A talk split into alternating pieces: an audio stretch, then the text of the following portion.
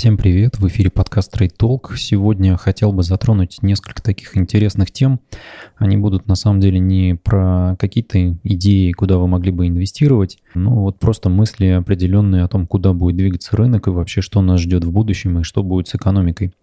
Напомню, подписаться можете на YouTube. Не забывайте ставить колокольчик, чтобы не пропускать новые выпуски. И ссылка будет на телеграм-канал. Оставлю в описании. Там я все-таки побольше немножечко пишу, поэтому если хотите свежих новостей и какой-то текстовой аналитики в том числе, поэтому подписывайтесь еще и на телеграм. Ну что ж, начнем. У меня в феврале был выпуск на тему, а, каким образом можно составить портфель облигаций, что купить в феврале 2020 года. Февраль, на самом деле, уже от нас, что называется, далеко-далеко, да, то есть там времени прошло всего пару месяцев, а вот а, сколько у нас крови попило а, за это время разного рода новая информация по теме коронавируса, блокады и того, что происходит в экономике, просто ни в сказке сказать, ни пером описать. Поэтому давайте коротенько я напомню, что было у меня там в портфелях, которые я рекомендовал, было 4 портфеля. Первый портфель был на полную замену банковского депозита, и предполагалось, что вы открываете индивидуальный инвестиционный счет, и в том числе сделаете себе налоговые вычеты, и вот можете вложить 100 тысяч рублей в распределении на два вида ОФЗшек. Второй портфель подразумевал, что вы еще и кое-каких корпоратов возьмете себе, в том числе ЖКХ Якутии, который давал на тот момент 11% доходность погашения, сейчас, понятно, уже выше. А, третий портфель включал в себя определенные ВДО бумаги, и четвертый портфель состоял чисто из ВДО. Почему я решил вспомнить про этот портфель облигаций? Ну, причин здесь, наверное, несколько. Во-первых, в комментариях к одному из видео задали вопрос, что я думаю на тему ВДО и вот там снять ролик и все такое прочее. А, естественно, я сейчас об этом расскажу, что я думаю на тему вот этих рисковых портфелей, потому что у меня в том числе есть ряд э, а, этих бумаг ВДОшных. Несколько раз уже говорил о том, что если вы не профан в инвестициях, то вот самый базовый сценарий, если вы не толерантны к риску, это вложиться в ОФЗшки и просто получать доход чуть выше, чем банковский депозит. Ну, а самый э, радикальный вариант – это взять 100 тысяч рублей, вложить их в 10 э, ВДО бумаг, э, потерять эти 100 тысяч рублей, но получить бесценный опыт. Это не, мо- не моя рекомендация, это рекомендация Алексея Маркова, автора книжки «Хулиномика» и канала «Хулиномика». Про него я уже писал в обзоре книжек, которые выходили в телеграм-канале. Я, в общем, взял ее на вооружение, потому что тоже считаю, что единственный вариант, как можно научиться плавать, это, в общем-то, прыгнуть в воду и поплыть. А, соответственно, здесь, если вы готовы рисковать 100 тысячами рублей, можете взять э, эти 10 бумажек на 100 тысяч, вот как они разбиты сейчас в пропорциях. Не готовы рисковать 100 тысячами рублей, попробуйте, попробуйте взять по одной бумаге и, в общем, не сильно э, расстроиться, если потеряете эти деньги. Если у вас деньги последние, естественно, ни в коем случае не вкладывайте их в фондовый рынок, потому что здесь есть риски вообще не получить ничего. Да? Я вот рассказывал про историю с Luckin Coffee, где э, остановились торги на Нью-Йоркской бирже и, в общем все инвесторы за, замерли в этих бумагах, кое-кто заходил по 40 долларов, сейчас они не имеют ничего, то есть все ваши накопления, которые вы могли вложить в эту бумагу, они обнулились. То же самое происходит с облигациями, когда эмитент а, дефолтится, да, он прекращает платить по этой бумаге, и она, собственно, стоит ноль, то есть он объявляет себя банкротом, не платит, и, в общем, а, вы остаетесь ни с чем. Почему я решил про ВДО бумаги поговорить в этом ключе? Потому что у нас с вами сейчас очень интересная ситуация из-за коронавируса. Экономика у нас остановлена. Нефть, напомню, вот а, несколько дней назад а, фьючерс стоил отрицательных значений. Многие на Мосбирже пострадали от этого. Мосбиржа остановила торги а, нефтью VTI, так как многих подвынесло. То есть некоторые инвесторы, которые заходили прямо перед тем, как пошла вот эта планка вниз до минус 38 долларов, многие заходили в формате вот сейчас по дешевке куплю, как бы удастся продать подороже, да, и вот улетели настолько вниз, что теперь еще и должны остаются, да, и минус 38. Есть несколько историй по интернету бродит, где там инвестор э, заходил, не помню, насколько там, на миллион, что ли, э, рублей и остался должен бирже 5 миллионов. А, посмотрим, как поведет себя московская биржа, потому что многие биржи, которые торгуют также фьючерсом на VTI, пошли навстречу своим клиентам и, в общем-то, закрыли их контракты по нулевой цене, то есть не стали загонять их в сильные минуса, поэтому вот, наверное, нашей бирже стоит поучиться. Но напомню, у нас излюбленная мера для поддержки населения, это бомбить Воронеж, поэтому я думаю, что здесь а, ничего хорошего не будет. В общем-то, вы думали, что вы в кризис еще сможете заработать на чем-то? Нет, это рисковый инструмент, поэтому всегда делайте оценку того, как, какой суммы вы рискуете и что у вас за ситуация может сложиться. Мы живем с вами во времена, когда может случиться абсолютно все. Мы живем во времена а, нулевых ставок, по сути, даже отрицательных ставок центральных банков, когда ФРС может позволить себе выкупать любые активы, э, там нет никаких мыслей у них уже даже насчет того, что сохранить лицо, нет, они просто выкупают все хайлд-банды, джанг-банды, любые вообще, то есть просто для того, чтобы повесить это на баланс и влить деньги в экономику, это на самом деле с одной стороны, звучит достаточно цинично, там, потому что я всю дорогу и говорил о том, что нашему правительству тоже попробовать такие методы а, поддержки экономики. Но то, что происходит сейчас в США, наверное, это выходит просто за любые границы, потому что это происходило по большому счету 12 лет. Да? Мы в 2008 году как свалились в этот кризис, который начали заливать КУЕ, программа это количественного смягчения, а, так, в общем, это все и продолжается. А, напомню, что тогда у нас происходило, да, тогда ФРС начала выкупать ипотечные ценные бумаги у агентств Fannie Mae и Freddie Mac, которые, по сути, стали государственными на 100%. И, в общем-то, много ипотечных бумаг а, повисло на балансе ФРС. Многие из них были потом погашены, то есть это было не то, чтобы эти деньги просто залили в рынок и все. Нет, они многие вернулись, да, но часть средств, она все-таки вот э, осела, так сказать, и никому не вернулась, да, ФРС пришлось, наверное, это все списать, либо оно висит бесконечно долго. Виновниками здесь были, откровенно говоря, банкиры, которые раскачивали эту всю историю, такие как Bank of America, Goldman Sachs, Merrill Lynch. Да? А, никто из них не пострадал, напомню.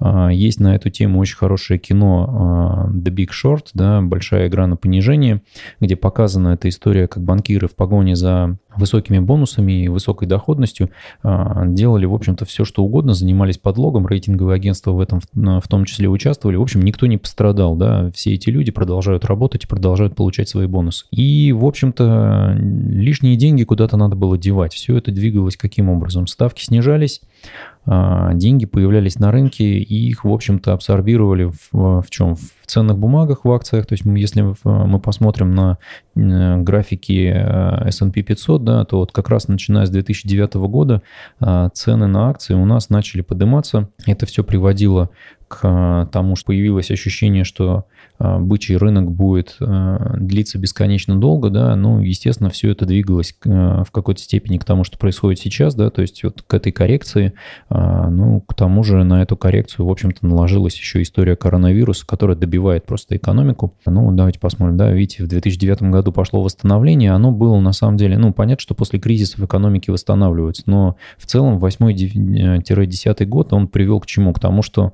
в экономику так или иначе деньги поступили. Прошло вот это э, лечебное обновление многих компаний, которые обанкротились, но это было не настолько страшно на самом деле для э, стран многих. Россия, напомню, в, том, э, в тот период пострадала достаточно тяжело, и ровно вот тогда мы перестроились на эту модель, когда сохранять кубышку, продолжать, что называется, откладывать деньги. Да, наша валюта девальвировалась несколько раз с того момента, да, это вот как раз 8-9 год, ударное падение в 2014 году, все, что было связано с санкциями на тему Крыма. И, в общем-то, 16 год и вот наша текущая, конечно, эта история с тем, что мы опять шагнули в сторону 80 долларов. Извините, за рубль хотел сказать, да, ну, естественно, хорошая шутка. 80 рублей за доллар. Ну, в общем, посмотрим, что это, ну, что здесь будет происходить. Почему я эту тему хотел поднять? И вообще вот начиная с этого ВДО, издалека прихожу к истории того, что у нас там с экономикой происходило, куда девались эти деньги, вот эти слова использую, абсорбировали и все в таком духе. А, по одной простой причине, потому что, в общем-то, все компании для того, чтобы поддерживать цены своих акций, занимались обратными выкупами. Я уже говорил, когда а, делал обзор Лукойла, что компания займется выплатами акционеров на заемные средства. А при этом Лукойл объявил еще о том, что будет выкупать обратный выкуп, будет устраивать своих ценных бумаг на 3 миллиарда а, долларов. То есть просто выкупит эти акции с биржи. А, что это означает? Это означает, что в, в обращении уменьшится количество акций, и, соответственно, цены, цены на акции вырастут. В принципе, в общем, ничего плохого, кажется, да, то есть, что инвесторы могут получать для себя возврат доходности со стороны компании двумя способами. Это рост стоимости и это дивиденды. Да. А, с одной стороны, как бы выглядит, что устраивая байбек и а, поднимая стоимость акций, компания, в общем-то, а, возвращает эти деньги акционерам. Но это на самом деле не так, потому что в целом-то компания может потом эти акции точно так же продать, выпустить в рынок, и, в общем, мы начнем размываться, и все это приведет к тому, что ваши ценные бумаги и ваша доля владения в компании вдруг начнет уменьшаться. А, на мой взгляд, логичнее было бы, конечно, выплачивать э, дивиденды акционерам, а, при этом придерживать определенный кэш для того, чтобы компания чувствовала себя комфортно а, на рынке в любых рыночных условиях. Никто, естественно, этим не занимался, потому что байбек выгоден прежде всего менеджменту компании, потому что у них тоже есть доли акций определенные, они опционы получают на эти акции. И, в общем-то, их капитализация этих акций растет, им выгодно, в общем-то, действовать таким образом. И зачастую у многих компаний есть KPI у руководства на earning per share, да, на EPS, а, такой показатель, который, в общем, приводит к тому, что у них мотиваторы двигаются в сторону того, что проще сделать выкуп. Это приведет к тому, что этот показатель начнет расти, совет директоров будет доволен, в общем, бонус получу, золотой парашют будет. Ну, в общем, это все сложная история, да, но как бы в целом двигает этой всей истории жадности, и, в общем-то, у нас история того, чтобы разгребсти эти проблемы плохих долгов 2008-2010 года, она никуда не делась, да, эти многие долги повисли на балансах центробанков. А, история с Италией вот сейчас, наверное, показывает нам, что мы увидим продолжение в истории Греции 2008-2010 года, потому что здесь уже долг превышает ВВП, там, я не помню, сколько, 130%, наверное, да, и при этом а, шансов что-то сделать у них нет просто, то есть экономика у них стагнировала и до этого, и, в общем-то, доходы населения падали. А, после коронавируса они вообще не смогут оправиться, я думаю, что ни Италия, ни Испания. И, в общем-то, будут огромные проблемы, при том, что у, Италии, что у Италии, что у Испании у них есть э, э, более э, успешный север да, страны и менее успешный юг, который меньше зарабатывает. В общем, не знаю, будет ли это чистое разделение стран, либо это будет э, история про разделение э, Италии и Испании от Евросоюза, потому что логично было бы иметь э, независимую валюту, которая бы, в общем, позволяла бы ее девальвировать и делать более конкурентоспособными товары, которые они экспортируют, но вряд ли они на это пойдут, потому что Италия — это один из столпов Евросоюза, а как минимум его не отпустят, да, будут какую-то помощь давать, там, может, облигации они какие-то дополнительные выпустят, там, бесконечные, столетние, ну, в общем, что-то с этим придется делать. Но все это глобальная история, да, как это на нас будет отражаться? На нас это будет отражаться достаточно банально. А, я тут про байбеки еще немножко покажу. Да, вот американские крупнейшие банки отказываются от байбеков на два квартала, а, в число которых входят и Bank of New York, и Citigroup, Goldman Sachs, JP Morgan Chase и прочее. И вот статейка Блумберга о том, что многие компании теперь начинают отказываться от байбеков. Почему они это сейчас делают? Да, тут ответ банален на самом деле. Это как история Боинга. Боинг прокачивал свои акции и, в общем, выкупал их с рынка и подымал стоимость, а сейчас он получает, причем тратил на это безумные деньги, да, а сейчас будет получать 60 миллиардов помощи государства. То же самое касается Delta Airlines и American Airlines. То есть они просто занимались тем, что получали э, бонусы за счет роста стоимости акций менеджмент компании, а сейчас пришли к налогоплательщикам. Ну, нас, конечно, налогоплательщики американские волновать сильно не должны, но у нас, в общем, э, компании занимаются приблизительно тем же. Вот, например, Лукойл я вам это показал, да. Э, при этом обратите внимание, да, Bank of America – а, акции как упали в 2009 году, вот они там до каких-то уровней отросли, и сейчас опять они пойдут вниз. Goldman Sachs, ну, здесь, конечно, была другая история, то есть они упали, и, в общем-то, эти ребята а, знают толк, да, поэтому бизнес их растет, они, в общем, поднимаются и даже сейчас выглядят на достаточно высоких уровнях. А, про банки я уже рассказывал, пример ставил, в пример ставил Deutsche Bank, европейским банкам кранты, на мой взгляд, ну, то есть здесь у них никаких шансов нет, это просто какие-то полутрупы, которые поддерживаются исключительно государственными какими-то мерами вливания, то есть очередной КУЕ от ЕЦБ. И здесь хотел бы обратить внимание на банк UBS. Они акционировались в 2015 году, ну, вышли на IPO с тех пор, вот видите, да, они там росли, но, в общем, тренд понижательный. И сейчас они вот упали до 13, а, до 9.33 а, торгуются на Найсе. Почему я про них начал говорить? Потому что, в общем-то, в интересная история, что будет происходить с банками крупными, потому что крупные банки для нас являются, вот с точки зрения фондового рынка, в том числе, они являются а, агентами во многих операциях. Это не значит, что мы с ними постоянно взаимодействуем, но мы а, покупаем некоторые инструменты, которыми, которые выпускаются этими банками. А, например, вот э, я недавно про золото делал видео, где делал обзор о том, покупать ли акции золотодобывающих компаний или покупать золото. А, ну, если вы немножечко читали э, книжки, которые я в телеграм-канал сбрасываю, да, то Уильям Бернштайн делал вот обзор о том, что компании, которые занимаются добычей драгметаллов, они, в общем, супер волатильны. То есть в любой кризис они летят либо вверх, либо вниз. Вы не можете угадать эти движения. То есть в какой-то момент кризис начнет заканчиваться, весь этот хайп с золотом начнет сворачиваться, и эти компании опять присядут в цене. А, несмотря на то, что они будут торговать этим мета- золотым, э, золотыми слиточками да, за рубеж, за доллары. И почему я вот начал говорить про UBS и, и про золото, да? Да потому что вот наш этот любимый фонд, который вы можете купить а, в России на любой бирже, FXGD, про который я говорил в том числе, а, у него есть такая интересная история, да, вот как фонд отслеживает цену золота. А, а у него есть, в общем-то, свопы, купленные у банка UBS. Так, да, вот UBS AG.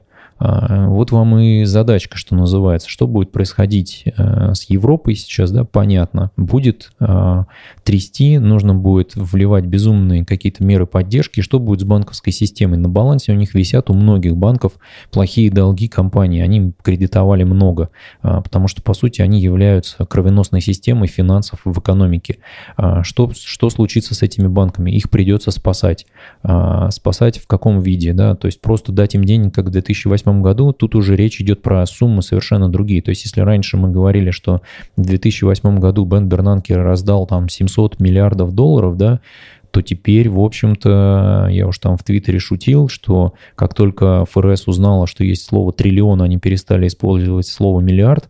Ну, в общем, так и есть. То есть сейчас речь идет про какие-то безумные цифры там в, под, под 10-12 триллионов по итогам тех мер поддержки, которые будут оказаны экономике. При этом вот на этой неделе меры поддержки для малого среднего бизнеса составили всего 460 миллиардов.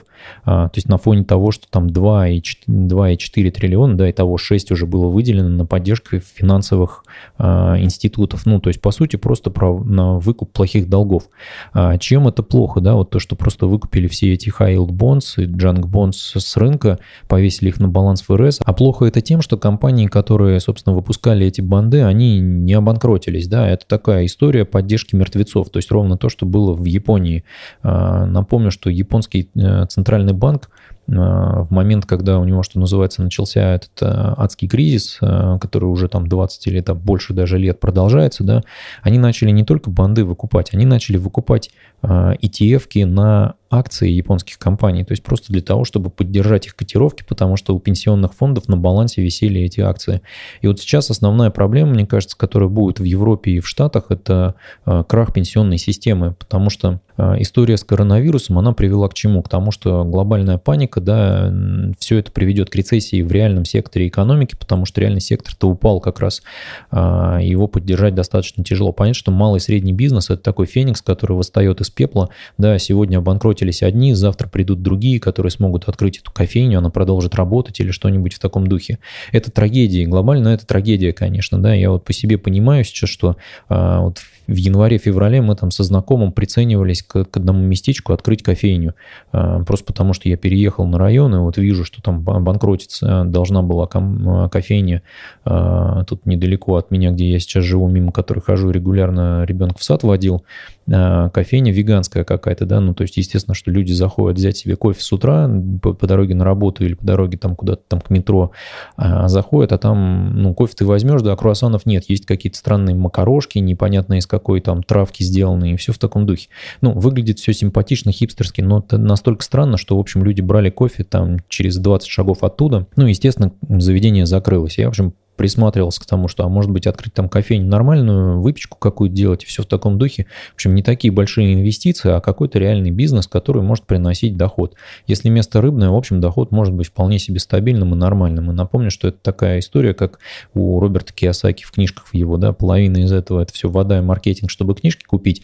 Но в целом основная идея у него в том, что если э, у вас бизнес или собственность генерит поток э, денег, да, то неважно, сколько он стоит, у вас есть денежный поток, на который вы можете можете э, что-то покупать, куда-то его инвестировать, это ваш доход, да, это вот как с э, инвестициями в недвижимость. Если вы покупаете их для себя, то, по сути, вы себе компенсируете затраты на аренду, ну и плюс вы покупаете их ради потребления. Вот если вы инвестируете в какую-то недвижимость, используя кредитное плечо, то тут главный вопрос, можете ли вы обслуживать это кредитное плечо и дает ли это вам положительный денежный поток, и неважно, сколько это будет потом стоить, потому что если при этом вы покупаете хорошую арендную недвижимость, она вам приносит деньги и там за условно 7-8 лет окупается, и вы а, начинаете получать чистую прибыль, и, в общем-то, потом можете ее еще продать и получить еще больше, в общем, это нормально, да, то есть вы ради этого, собственно, может быть, эту недвижимость и брали для того, чтобы а, она начала приносить вам деньги, вы ее можете перезаложить, купить что-то еще, и, в общем, как, а, как мы помним, трап Трамп ровно на этом, в общем-то, свою империю недвижимости и построил. А, это такой один, один из способов. У нас в России, наверное, это не работает, потому что нас проще купить доллары, положить их на полку, и, в общем, все будет хорошо. Я об этом в прошлом выпуске говорил. Но, в общем, это один из вариантов. Ну, давайте вернемся к теме. Да, вот в феврале чуть, чуть было не решился на то, что давайте там в аренду возьмем и все такое прочее. Ну, вот, может быть, там после кризиса, если выйдем, есть, будет что покушать, тогда мы, в общем, к чему-нибудь такому присмотримся. Ну и возвращаясь к тому, что ждет все-таки нас, нас, да, вот что будет с этим рынком ВДО, а, возвращаясь к этому вопросу, далеко я уже от него ушел, да, но давайте немножко и в эту тему а, попробуем проговорить. А, я показывал здесь портфель из облигаций компаний, которые, в общем-то, работают в разных секторах. Объединение Агроэлита, да, это компания, которая, в общем, занимается сельхоз историей, в общем, какой-то пищевой историей. Скорее всего, у них все будет более-менее нормально, и они смогут платить свои а, оплачивать свои долги и, в общем, из этого кризиса смогут выйти. А, под вопросом будут все истории, связанные с э, лизингами. Это вот Роделен, МСБ лизинг, ПР лизинг, технолизинг. Это просто компании, которые, скорее всего, в какой-то момент из-за того, что их клиенты не смогут платить, они получат себе на баланс это оборудование или там, что это было, что они там в лизинг э, выдавали, да, и им придется обслуживать свои долги. Не факт, что они с этим справятся. Ну, в общем, посмотрим, как это происходит. Ну, ровно поэтому все лизинговые ВДО на Мосбирже, они, в общем, торгуются ниже 92 двух, насколько я помню, сейчас процентов номинала. А, многие э, ВДО бумаги уже торгуются близко к номиналу 98-99. А, Flyplanning БО, в общем, это недвижимость, да, это строительная компания, ей, скорее всего, кранты, а, поэтому если в портфеле держите эти бумаги, наверное, это, в общем, если есть возможность еще продать, продавайте, на мой взгляд. Я, я продавал эти все позиции, уменьшил у себя точнее даже не то, что уменьшил, убрал PR-лизинг, технолизинг. По Ределену я пока ничего не сделал. В общем, смотрю, он там отрастает, на локальных каких-то э, всплесках буду потихоньку продавать. Флайплейнинг у меня отсутствует, уже ЧЗПСН тоже отсутствует. Осталась обувь России и ТГ Шевченко. Причем обуви я сократил в половину и ТГ Шевченко в половину. То есть я писал об этом как-то в Телеграме, о том, что потихоньку я выходил из этих бумаг, Э, на локальных каких-то всплесках и, в общем, до того, как они глобально провалились. По ЖКХ Якутии бумага сейчас перекуплена, потому что есть у инвесторов ощущение, что эта бумага относится к госсектору. На самом деле это не так. Это, конечно же, муниципальное предприятие, которое можно с чистой совестью обанкротить и долги не платить. Я думаю, что к этому делу может у нас подойти, и никто не пожалеет, в общем, об этом кинуть инвесторов, потому что чего это стоит для нашего государства, да, в общем, ничего. Поэтому достаточно аккуратно надо подходить к портфелю ВДО бумаг. Есть э, канал ProBonds э, в Телеграме, оставлю ссылку в описании, и Волга Капитал, который, в общем, занимался выпусками многих из этих облигаций. Э, но даже они там кое-где начинают аккуратно высказываться о том, что у компаний могут быть проблемы. Насколько будут проблемы, никто не может даже сейчас сформулировать. У меня есть сейчас ощущение, что, ну, даже, наверное, не ощущение, да, вот я хотел бы обсудить то, как будет у нас все взаимосвязано. На рынке нефти вот эта история 20 числа, она была связана с тем, что просто нефть негде хранить. Да? И, в общем, по оценкам аналитиков, у нас с вами есть 18-20 дней для того, чтобы э, при текущем уровне добычи нефти эта нефть была где-то складирована и было куда ее еще девать. Дальше все, дальше просто ее некуда будет девать. Ее придется там сжигать или делать что-то с ней. Я даже не знаю, что будут делать э, в мировом масштабе. Да? Ну, то есть, э, очевидно, что в горизонте недели надо опять ОПЕК плюс-плюс собирать и договариваться о снижении добычи. Как они это сделают, непонятно, потому что с учетом учетом технологии добычи нефти не всегда ее можно достаточно быстро снижать, эту добычу. Поэтому ну, тут нужно думать, что с этим делать. Я уже в прошлом видео говорил, что логичным шаг был бы для России, вот еще начиная с 2008 года, построить для себя внутренние мощности хранения нефти, чтобы в такие локальные периоды, когда на рынке цены на нефть падают достаточно сильно, просто складировать ее, да, вот дожидаясь хороших времен и, в общем, убирать эту нефть с рынка. А, ну, в общем, у нас во главе люди, которым виднее, они умеют, в общем, и не такое, да, вот там напомню про картинку Игоря Ивановича, когда он стоит с бочкой нефти на импровизированном базаре, где бабушки цветами торгуют. В общем, мне кажется, выглядит это приблизительно так. Но к чему это приведет? Приведет, во-первых, к тому, что ну, все наши нефтяные компании начнут сокращать затраты и увеличивать кэш на балансе. А, мы видим это потому, что Татнефть отказалась от выплаты дивидендов по обыкновенным акциям, а по привилегированным платит ровно то, что в див-политике 1 рубль на акцию, да, по номиналу, как они продавались. А, при этом Роснефть не отказалась от выплаты дивидендов, потому что, в общем, деньги в бюджете нужны. Явно, что Сбербанк тоже не откажется, может быть, только сдвинут, потому что деньги в бюджету нужны. И вот тут дальше интересно, что будет происходить. А, затраты порежут радикально. При текущих ценах на нефть закупка оборудования, закупка сервиса, нефтесервис это дорогое удовольствие. При этом вокруг всей этой индустрии у нас в России выстроено очень много разного рода крупных и мелких бизнесов. А, ну и начиная с того, что, в общем, закрывая определенные скважины, придется сокращать персонал в том числе. Этот персонал, в общем-то, занимался потреблением. Это точно так же ударит по экономике. То есть вот э, сама по себе история того, что мы выдержим любые цены, нет, мы не выдержим. Мы-то, как говорится, те, кто в Кремле, они выдержат. А вот если коснуться реального бизнеса, вокруг и, вот, ну, и людей, то многие не выдержат, потому что спрос на их услуги, в том числе генерировался опосредованно из нефтегазового сектора, который у нас, напомню, занимает 40% а, доходов. В общем, ну, это безумная история, конечно. То есть, как только он начинает, ну, упадет, у нас упадут сразу все и металлурги, и стройка остановится сейчас, потому что никто ничего не будет покупать в такой кризис. И, в общем-то, все программы льготные кредитования в 6,5%, которые государство сейчас озвучивает, они, в общем, никому не помогут, потому что, ну, кто купит эти квартиры, да, то есть это попытка попытка поддержать какой-то спрос. Но вот есть э, такой интересный аналитик рынка недвижимости, ссылку на его канал оставлю в описании, который, в общем-то, говорит уже с мая месяца прошлого года о том, что история э, наших застройщиков, которые постоянно повышали цены и стращали э, потребителей, это, конечно, история тупиковая. Они сами загнали себя в, эти, в эту историю, а дальше начинается просто патовая ситуация, потому что, чтобы получить эту льготную ипотеку, в общем-то, не обязательно вам а, у застройщика покупать жилье да, вы можете воспользоваться и обычной ипотекой, потому что та премия, которую вы вынуждены будете заплатить за новое жилье, она будет выше, чем те 2%, которые вы будете переплачивать банку, ну или может быть там 3%. То есть тут люди начинают, когда выполнять расчеты, и понимают, что это просто не имеет смысла, потому что э, история всех этих программ поддержки, она на самом деле не для людей, она на самом деле для застройщиков, у которых 75% сделок это ипотека. Сектора начнут валиться как карточный домик, а, и это конечно, ударит по всем. И это ударит, в общем-то, по всей экономике. И мы увидим, что у нас а, случится множество дефолтов эмитентов, и вот рынок ВДО, он, конечно, просто посмотрим, кто, из, э, кто на этом рынке, в принципе, оставится, останется в живых. Я не верю в промышленные компании мелкие, потому что спрос на их э, товары, он упадет до нуля, скорее всего, в ближайшее время. Я, в общем, не верю во все, что связано с кредитованием, лизингом и стройкой.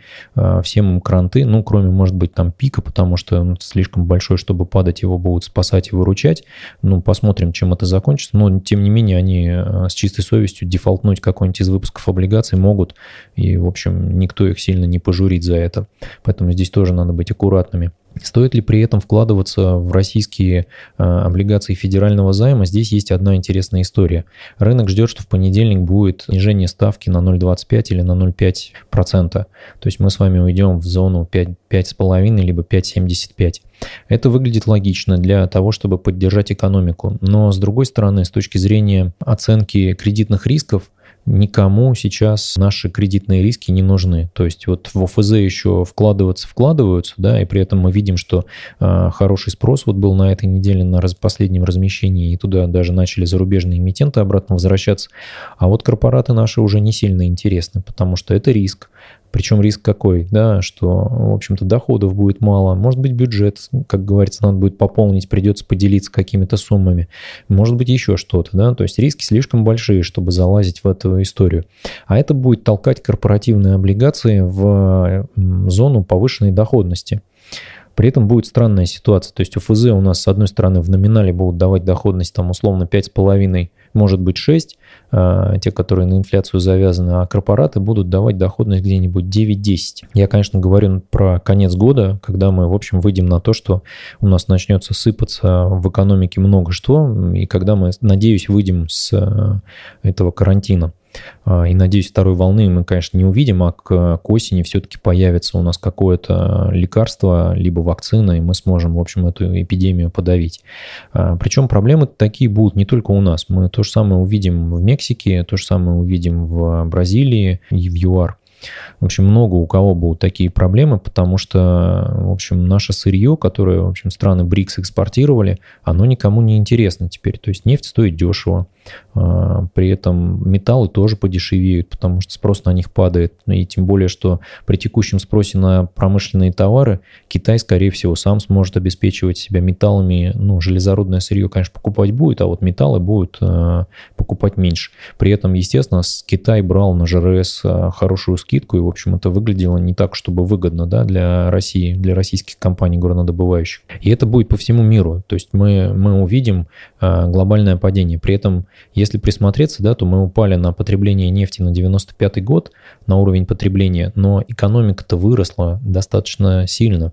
Это означает, что в момент, когда мы начнем выходить из кризиса, а, тут вопрос, кто начнет вытаскивать это все а, из этого болота, в которое мы сейчас были засосаны за эти 12 лет. Потому что за 12 лет глобально проблемы не решились. То есть влито безумное количество денег а, в долги, но при этом эти долги не имеют никакой ценности. По сути, это преддефолтные истории, причем любые. Да?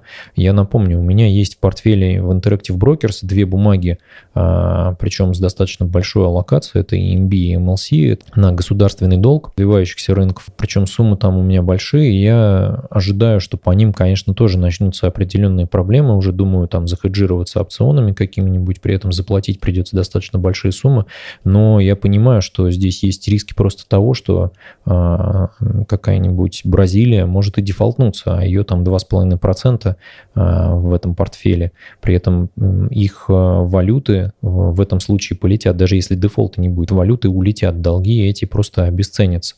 В общем-то, можно сидеть на купонах, ну, то есть какие-то там купоны, ну, не купоны, дивиденды, да, по этим ETF будут капать. А, посмотрим, к чему это, конечно, приведет. Но, в общем, есть высокие риски того, что эти бумаги будут падать в цене.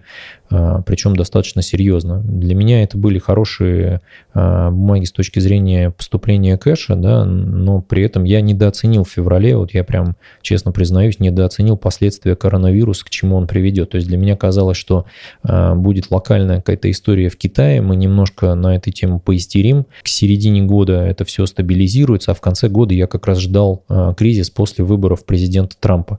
То есть моя моделька не сработала, да, то есть этот коронавирус стал, конечно, глобальным триггером к тому, чтобы нажать этот стоп-кран 12-летнего бесконечного роста, и все это дело посыпалось. Будут ли акции расти также в цене, да, то есть стоит ли сейчас в какие-то акции вкладываться, что будет с нефтянкой, а, потому что много вопросов было после ролика про Лукойл, про Татнефть, то есть на каких уровнях забирать их, эти бумаги. А, меня тут, если честно, постоянно донимают разного рода финансовые консультанты, не знаю, почему они меня находят, потому что вроде как личных контактов я здесь не оставляю, они как-то вот не через Телеграм, а даже вот на личный телефон мобильный звонят. У меня такое ощущение, что Тинькофф Инвестиции все-таки что-то подсливает, ну или их менеджеры как-то, а, или у них базы как-то украли, и начинаются эти прозвоны. Предлагают разного рода услуги, и тут интересно, я с одним из этих консультантов общаюсь, мне постоянно названивает, что-то предлагает, я, в общем, постоянно как-то завтраками кормлю, либо отмазываюсь, говорит о, о чем? О том, что вот у нас там внутренняя э, распорядочка пришла на тему э, всем советовать Лукойл, но по цене 3500. Я присмотрелся и думаю, ну, хорошая цена 3500, почему бы не брать, да, но э, при тех новостях, которые есть, когда компания за счет долга будет платить дивиденды, заниматься постоянными байбеками. И, в общем, это и есть все, что поддерживает компанию на плаву сейчас. То есть не акционерная стоимость, да, а только вот как бы действие, когда этот кэш начинает перетекать из стороны в сторону. И, в общем, все, как бы на чем зиждется эта компания. Я напомню, у меня есть выпуск про Северсталь, где я говорю о том, что у компании фундаментально она, на мой взгляд, а, сейчас на текущий момент недооценена. Ну и, в общем, а, мы видим это потому, что у нас и нефтянка ходила вверх-вниз, и, в общем, в целом рынок ходил туда-сюда. Северсталь при этом со своих уровней, в общем, не сильно двигается, ровно потому, что это крепкая компания, она диверсифицирует свои вложения и думает о будущем. То есть они не стоят на месте, не занимаются байбеками какими-то, да, то есть Здесь немножко другая история, она скорее про такое честное корпоративное управление, что, в общем, выглядит достаточно странно не то чтобы для России, для мира, потому что честного корпоративного управления, наверное, не осталось. Все живут на тему получить бонус и, в общем, свалить. В общем, еще один момент, который я хотел бы сказать, да, вот почему у нас ничего хорошего не будет. Да по одной простой причине, да, что у нас нет снарядов, как сказал Герман Оскарович, почему власти не помогают бизнесу. То есть у них реально ведь ощущение сложилось, что малый и средний бизнес, он никому не интересен, в общем, можно обнулить. Я, в принципе, с этим тезисом согласен, наверное, находясь на Олимпе, как бы где-нибудь там в кабинете президента, да, я бы, может быть, точно так же думал бы о том, что денег у нас мало, в случае, если будет совсем большой барабум, надо будет как-то все, всех спасать, да, и, в общем, чтобы никто ни с голоду не помер, давайте не будем никому помогать, бизнес обнулится, а, так же, как президентские сроки а, мало-средние, и, в общем, появятся новые ростки, и это, в общем, приведет к более здоровой конкуренции. А, кто-то пострадает, конечно, ну, если там начнутся самоубийства массовые, ну, там, не знаю, будем вам век один выписывать, да. А, хотя глобально, конечно, у нас тут, наверное, надо ждать не самоубийства, а, в общем, разгула преступности на, на улицах, потому что непонятно, что делать с этими мигрантами, которые со строек со всех, в общем-то, куда-то делись, да. Пошло-поехало, такие видосы по интернету бродят, что, в общем, опасно выходить. А, ну и кроме этого, конечно, была интересная история. Вот после того, как Герман Греф сказал, да, что у нас нет снарядов, я пустил на YouTube, в телеграм-канале видеоинтервью Максима Решетникова, и здесь есть, в общем, интересное начало такое. А неделю тому назад, примерно чуть больше, Билл Гейтс сказал следующее. Потери мирового ВВП, вероятно, будут самыми крупными в истории. Может быть, Великая депрессия была еще хуже, или биржевой крах 1873 года, я не знаю. Но на моем веку это будет самый сильный экономический удар, сказал он. Это самое масштабное явление, которое люди переживут в своей жизни. Вы согласны с этой оценкой? Я согласен с этой оценкой. Это будет самая масштабная катастрофа, которую мы с вами видели на своей памяти. 2008 год нам покажется просто легкой прогулкой, 2014 тем более. Поэтому, а, говоря про инвестиции, говоря про, как, про то, куда будут двигаться долговые рынки, либо а, акционерная история наша, да, давайте не будем забывать, что непонятно, сколько все это будет продолжаться, и я бы хотел вас всех а, предотвратить вас от действий, когда вы будете инвестировать спекулятивно на последнее, да, вот как эта история с инвестициями во фьючерс на нефть, в результате которого многие оказались должны еще бирже. Остановитесь, подумайте о том, готовы ли вы так рисковать, если вы инвестируете в 3-5 лет. А, конечно, можно заходить аккуратненько в какие-то позиции открывать. Напомню, что локальные минимумы у нас были, вот на примере Сбербанка привилегированного 162, и относительно недавно была цена 167, на которой я усреднялся, докупался, и, в общем-то, при этом я не стал покупать даже полную позицию, которую обычно раз в неделю покупаю, купил половинку от нее. Я думаю, что мы эти цены еще увидим. Ничего страшного с тем, что я не закупил на уровне 167 нет. Я думаю, что все нормально, мы еще это, к этому делу придем. А, поэтому, в общем-то, хотел закончить на какой-то позитивной ноте, но, в общем, хотел бы вас просто предостеречь. Мы все переживем, а, никак, никаких проблем, главное, себе не создавайте вашими глупыми какими-то поступками, необдуманными, не действуйте импульсивно, не пытайтесь заработать с рынка какую-то дополнительную прибыль, потому что при текущем уровне волатильности выносить будет вообще любых, а, что называется, инвесторов. Просто невозможно угадать, куда рынок идет то вверх, то вниз, на любых новостях, то есть какие-то Позитивные новости могут его все равно затопить вниз, негативные новости рынок может игнорировать, как по уровню безработицы и запасам нефти. Поэтому относитесь к этому, пожалуйста, ответственно. А, не слушайте всякого рода советчиков, которые говорят о том, что вот я вам сейчас тут быстрые сигналы за тысячу рублей, подключайся к моему телеграмму, сейчас продам, покупай это, покупай то. А, не нужно так делать. В общем-то, отнеситесь а, к этому всему серьезно. Это не шутки, вам эти деньги могут пригодиться в будущем, и они могут стоить вам того, того, что это будет вопрос жизни и смерти, поэтому давайте будем осторожны. Это, в общем-то, принципы, которых придерживался и Уоррен Баффет, да, что первый принцип при инвестициях не терять деньги, второй принцип, смотри, принцип номер один. Удачи вам в ваших инвестициях и до встречи.